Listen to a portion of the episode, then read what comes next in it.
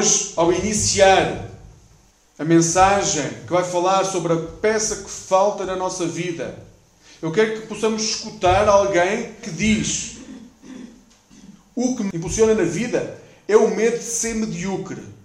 Bem, até aqui podemos dizer: bem, Madonna é normal, uma grande estrela pop, é normal que não queira ser medíocre, mas ela continua. Esse medo é o que sempre me impele. E aqui, se calhar, já se aproxima mais daquilo que nos impele muitas vezes como cristãos: o medo. O medo de não alcançar, de não ter, o medo de não conseguir. E ela continua: venço um dos seus ataques e descubro-me como um ser humano especial. Todos nós, certo? Quem não gosta de ter um emprego melhor?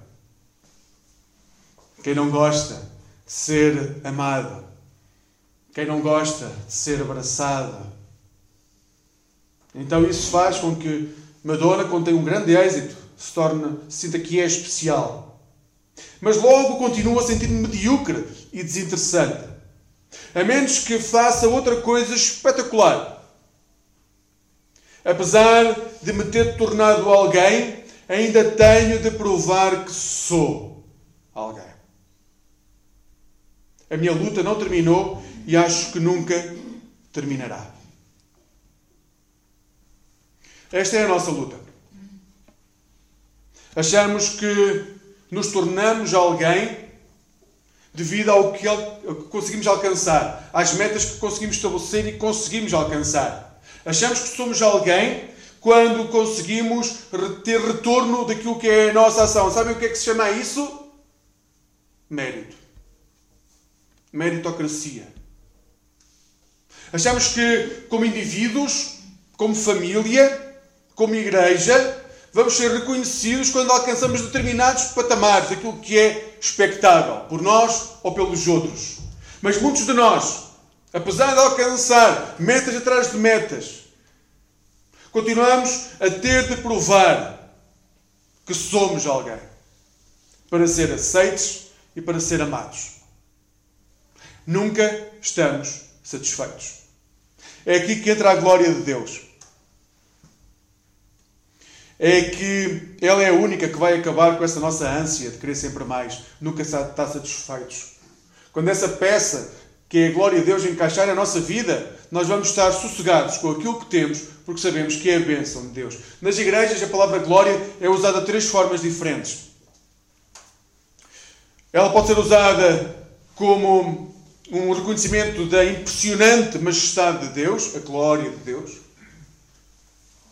Ela pode ser usada por vezes para falar sobre aquilo que nós damos a Deus, nós damos glória a Deus, nós entoamos louvores, nós prestamos culto, nós damos glória a Deus. Mas a Bíblia também fala de uma terceira forma em que a palavra glória é usada. Isso é o assunto que vamos falar hoje ao longo da manhã. A glória com que Deus satisfaz as pessoas. A glória que nos preenche a glória que faz com que a nossa vida tenha sentido. Satisfação. Romanos 5.1 disse-nos, portanto, uma vez que somos justificados pela fé, estamos em paz com Deus, por nosso Senhor Jesus Cristo. O texto começa com um portanto. E, portanto, é uma conjunção que inicia a frase, ou parte da frase, mas que faz referência a alguma coisa que aconteceu antes. Ou seja, portanto, é a conclusão daquilo que já foi dito. É a conclusão de um pensamento que já foi apresentado. Eu sei que nós gostamos muito de usar textos de forma solta, mas tenham atenção, porque os textos de forma solta nós podemos correr o risco de estar a faltar realmente àquilo que é a essência daquilo que está a ser dito. Portanto, vamos ver o que é que levou o apóstolo Paulo a dizer, portanto, levar a esta conclusão. Isso vê no capítulo 4. No capítulo 4 de Romanos, Paulo recorda que nem mesmo Abraão, o grande patriarca, o pai do povo judeu, o pai da fé, nem mesmo Abraão foi justificado pelas obras. Nem mesmo Abraão pôde puxar da carteira do mérito para dizer a Deus o que é que queria que fosse a sua vida. A justificação de Abraão não foi pelas obras. Não foi por isso. Paulo recorda inclusivamente o texto. Abraão creu em Deus e isso lhe foi creditado ou imputado como justiça. O que Paulo está a dizer à igreja de Roma, aos irmãos que se encontravam em Roma, que não eram judeus, que Paulo ainda não conhecia pessoalmente, o que Paulo está a dizer a estas pessoas que não tinham todo um sistema de sacrifícios com o quais se podiam aproximar de Deus, que não praticavam os rituais do povo judeu, que não pareciam tão santos, tão justos, tão crentes. O que Paulo está a dizer a estas pessoas é que nada disto era importante. Não é o sistema ritual, não é o sistema de sacrifícios, não é o parecerem santos que vai fazer com que as pessoas sejam justificadas diante de Deus. Nada disso tornava justo aqueles homens, porque nada disso torna justo o discípulo de Jesus. O que justificou o próprio patriarca não foram as obras, não foram os rituais, não foram as músicas, não foi a história da denominação, não foram os estatutos que se foram criando para criar uma igreja. Não foi nada disso, não foi através dos rituais, não foi isso que justificou o patriarca. E não é isso que justifica os crentes de Roma. Aliás, Abraão foi justificado antes da circuncisão, antes que houvesse lei, antes que houvesse ritual. Ele foi justificado quando creu. Quando ouviu a palavra de Deus e confiou que a palavra de Deus era verdadeira. Abraão não regateou com Deus. Abraão não puxou da carteira os seus méritos. Não puxou a conta bancária, que naquela altura seria o número de ovelhas que teria, mas também não puxou a cartada que hoje é muito usada do coitadinho de mim que ainda não tenho a família que tu me deste. Ele não puxou a cartada da família para dizer: Senhor, está na altura, já estou a ficar velho. Olha para mim aqui. Ele não puxou a carta do mérito, nem do coitadinho. Ele confiou na palavra e assumiu que ela ia ser verdadeira. Ele podia não compreender. Era uma história um pouco louca até. Incompreensível e a nível de probabilidade podíamos dizer que estaria bem para lá daquilo que Abraão conseguiria compreender. Mas ele confiou na palavra de Deus. Ou seja, é pela fé que somos justificados diante de Deus. É pela nossa capacidade de confiar para além daquilo que é humanamente possível. Que nós somos justificados diante de Deus. É confiar que a nossa vida, apesar das circunstâncias que nós vivemos, vale muito mais, porque a nossa identidade não está nas circunstâncias, está no Deus em quem queremos. Este é o ponto do capítulo 4. Então, quando Paulo começa o capítulo 5, ele diz: portanto. Portanto, refere-se à conclusão deste pensamento. E a conclusão é relativamente simples. Portanto, uma vez que fomos justificados pela fé, isto é a conclusão do capítulo 4. Fomos justificados pela fé. Portanto, como fomos justificados pela fé, estamos em paz com Deus por nosso Senhor Jesus Cristo.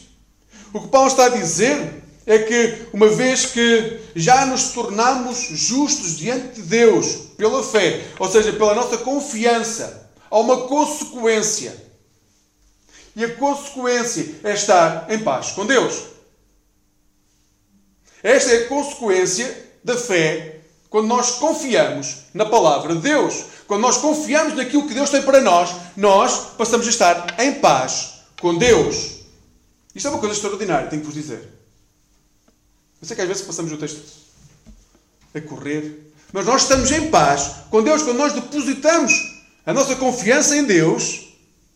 Nós passamos a estar em paz, a ser declarados justos diante de Deus. E agora convém fazer uma distinção, como eu vos dizia ao início, porque temos que distinguir paz com Deus de paz de Deus. E o que nós queremos verdadeiramente nos nossos dias, se formos honestos connosco próprios, é a segunda.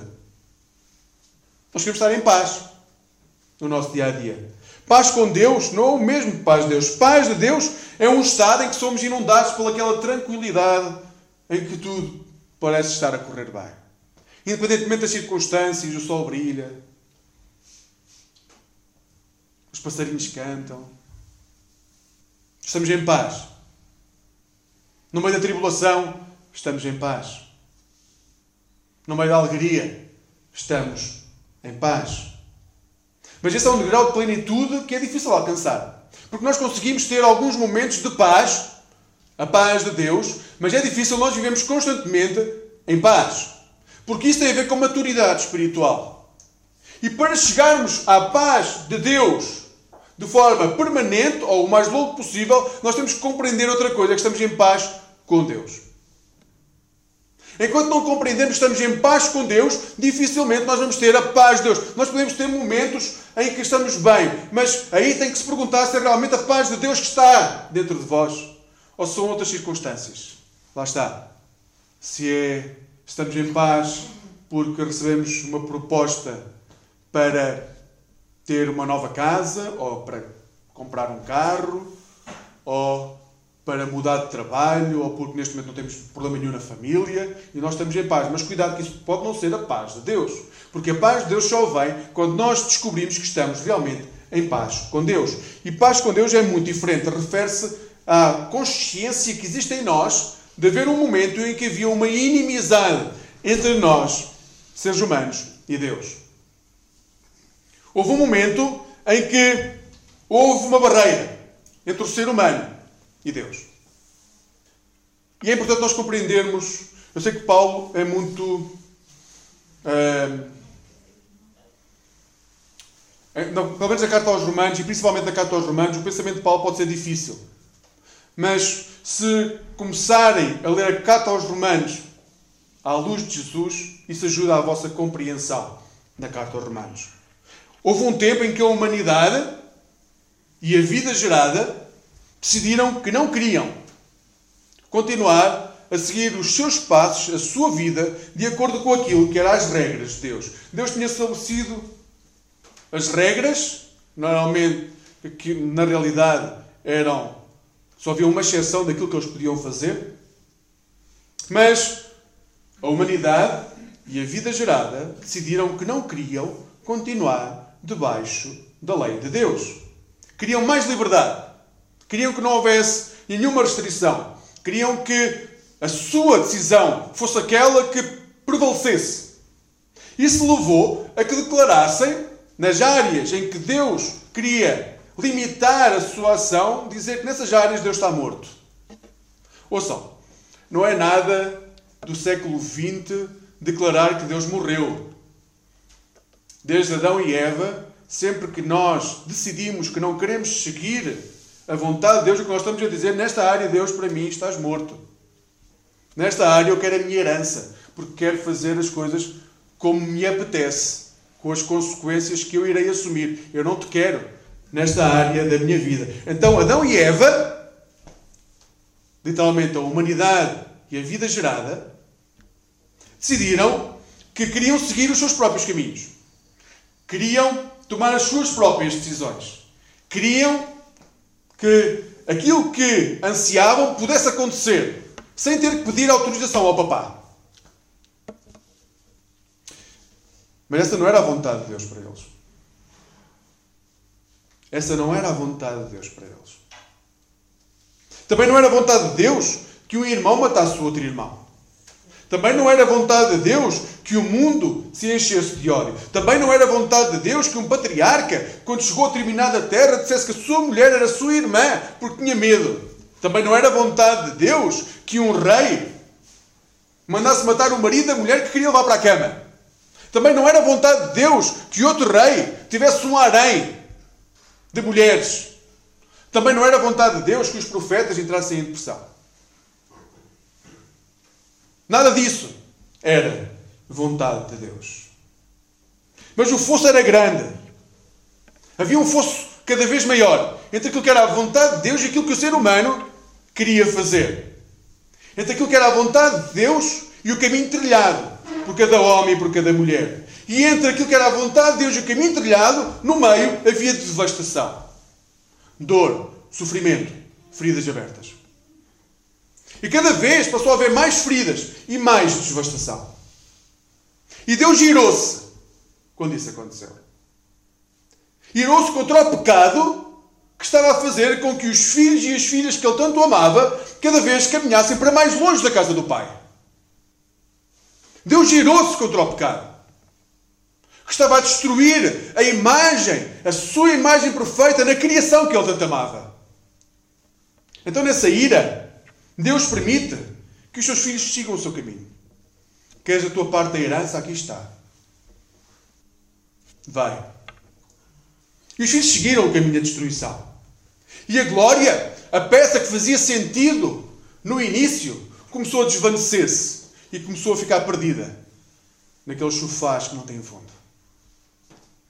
A peça do puzzle desapareceu, desvaneceu-se. O nosso Deus nunca impôs a sua presença aos seus filhos e continua a não fazer hoje a cada um de nós. Deus nunca vai impor a sua presença na nossa vida. Os seres humanos voltaram as costas para Deus e a paz que antes havia começou a desaparecer. Passa então a imperar a inimizade entre os seres humanos e Deus. E unicamente imposta e sempre imposta pelos seres humanos. A inimizade criada foi sempre imposta pelos seres humanos. Porque eles sempre tentaram, nós sempre tentámos e nós continuamos sempre a tentar construir Babel. Uma torre maior, maior, mais grande, mais perfeita, que possa chegar ao céu, para que cada um de nós possa ter um nome. Um nome reconhecido por todos os outros. E nós construímos Babel atrás de Babel. E uma e outra vez, a Babel é lançada para o chão e as nossas línguas ficam confundidas. Ficamos sem saber o que viver, como viver, porque a glória de Deus não está presente na nossa vida. Como vimos na semana passada, não há nada que nos possa separar do amor que Deus nos tem em Cristo Jesus. É que apesar do afastamento constante do ser humano em relação a Deus, Deus decidiu manifestar o seu grande amor por nós, enviando o seu Filho. E dizer: Até aqui caminharam desta forma. Está na altura de voltarem a perceber o quanto eu vos amo. Está na altura de voltarem a perceber que sempre que caminham para longe de mim, Estão a maltratar-se a vocês mesmos. Estão a violentar-se a vocês mesmos. Vejam o quanto eu vos amo. E Deus enviou o seu Filho, Jesus Cristo.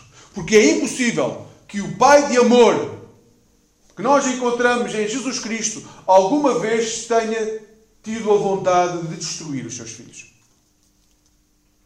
Se querem esse Deus, Vão encontrar alguém que diga que ele é assim. Eu em Jesus Cristo não vejo esse, esse Deus. O Deus que eu encontro em Jesus Cristo é o Deus que se aproxima dos seus filhos. E quando ele ainda vem à distância, a pensar nas desculpas que vai dar para poder ter de novo acesso à casa do Pai, nem que seja para comer, porque é essa a vontade do filho que se afastou. A única coisa que ele quer quando volta a casa é poder comer porque está cheio de fome. Não é por amor, não é por dedicação, é porque está com fome. E apesar disso, o pai olhou à distância e corre em direção ao filho e abraça-o.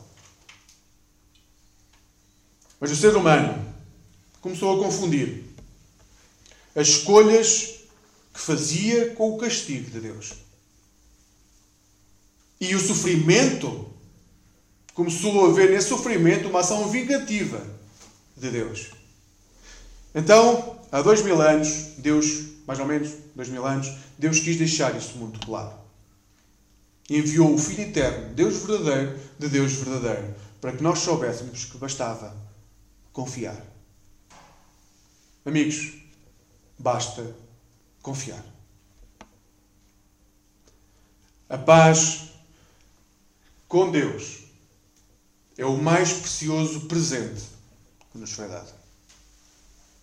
É que foi-nos dado sem nós termos que fazer o que quer que fosse.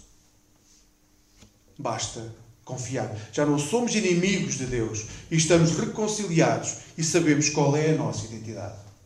Filhos e filhas que Deus ama. Então Paulo continua.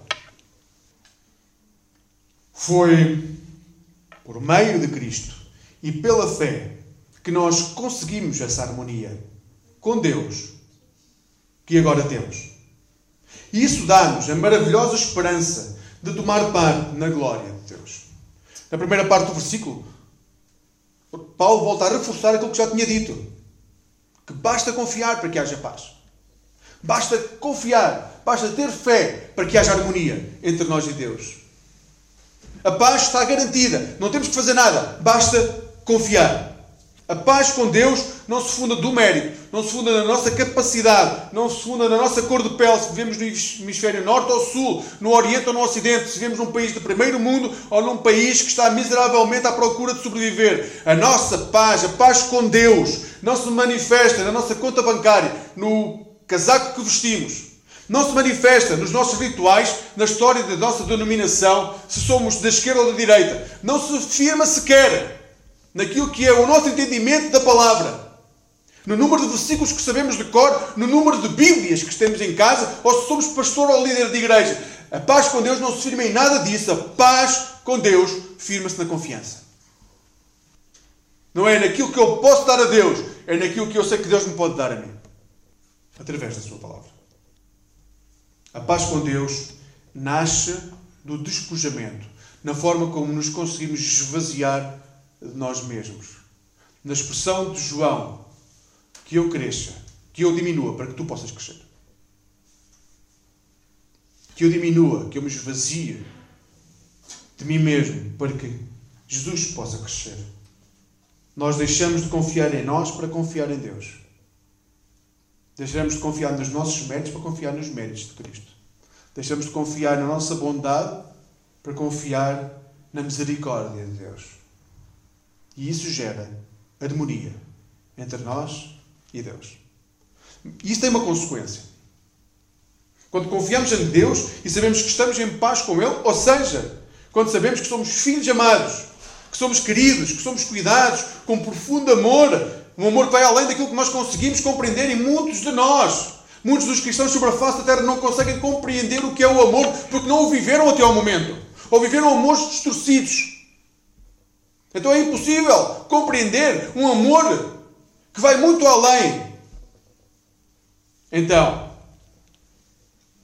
ganhamos a maravilhosa esperança de tomarmos parte na glória de Deus. Esta é a consequência da paz com Deus, da harmonia com Deus.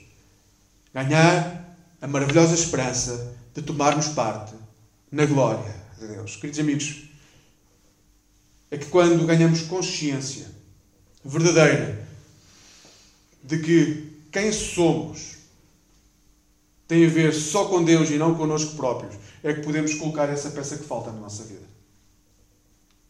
Eu sei que muitas vezes nós achamos que o sabemos, na teoria da igreja cristã, até parece mal um cristão dizer que não sabe isso, mas depois a prática é uma coisa diferente. No dia a dia coisa diferente. Dentro da igreja faz tudo sentido, o texto até pode ser lógico, mas quando saímos da porta parece que a realidade sobrepõe àquilo que é o ensino.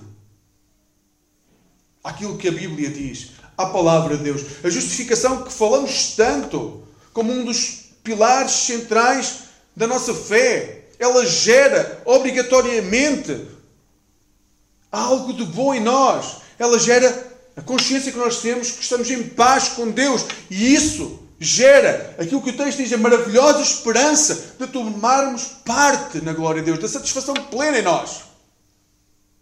É a consequência de nós estarmos em paz com Deus. Somos pessoas feridas. Isto temos que ter a noção que o mundo onde nós estamos a viver está a sangrar. Literalmente a sangrar. Há homens e mulheres que vivem na mais pura miséria.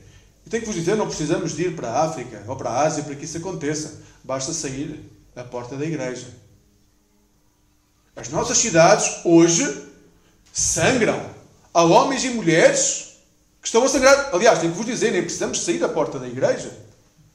Basta que cada um de nós hoje pudesse começar a partilhar parte das suas vidas para ver o quanto a Igreja de Cristo continua a sangrar, mas coloca uma capa à frente de santidade. Porque achamos que é essa capa que nos leva a poder servir no louvor, a poder pregar na igreja, a atender as pessoas quando chegam. E nada disso nos justifica diante de Deus. A única coisa que nos justifica diante de Deus é a confiança. E a confiança leva-nos a crer que nós realmente estamos em paz com Deus. E isso gera em nós a maravilhosa esperança de tomarmos parte na glória de Deus. Em Cristo temos esperança viva. Ele é a nossa esperança viva. Madonna dizia que, apesar de ser alguém, ainda precisava ter essa consciência. Ela tinha a noção que tinha alcançado alguma coisa, mas que não era perfeito ainda. Ela precisava realmente ser alguém. Queridos amigos, tenho que vos dizer: em Cristo Jesus, nós já sabemos quem somos. E não há mais nada a dizer em relação a quem somos que não seja visto em Cristo Jesus. Não há nada que possam alcançar na vossa vida vai fazer quem são. Aquilo que são já está realmente claro em Cristo Jesus. Não interessa se vão hoje decidir tornar-se homens e mulheres que vão vender tudo e dar aos pobres ou se vão querer conquistar uma carreira. Nada daquilo que vão ser a partir deste momento vos vai ser dito. Vai dizer quem são. Porque quem são já foi dito em Cristo Jesus. Filhos e filhas de Deus. Homens e mulheres que o Pai ama. Que ao olhar para as nossas vidas, muitas, muitas vezes cheias de feridas, nós possamos ter a real noção que basta confiar. Por isso, hoje, volto a dizer aquilo que disse no início deste culto. Se tens alguma área da tua vida que ainda não entregaste a Deus e que lutas e que fechas a porta e muitas vezes dizes: Esta área, eu declaro nesta área que Deus está morto nesta área, porque eu não quero Deus nesta área da minha vida. Eu quero decidir por mim mesmo.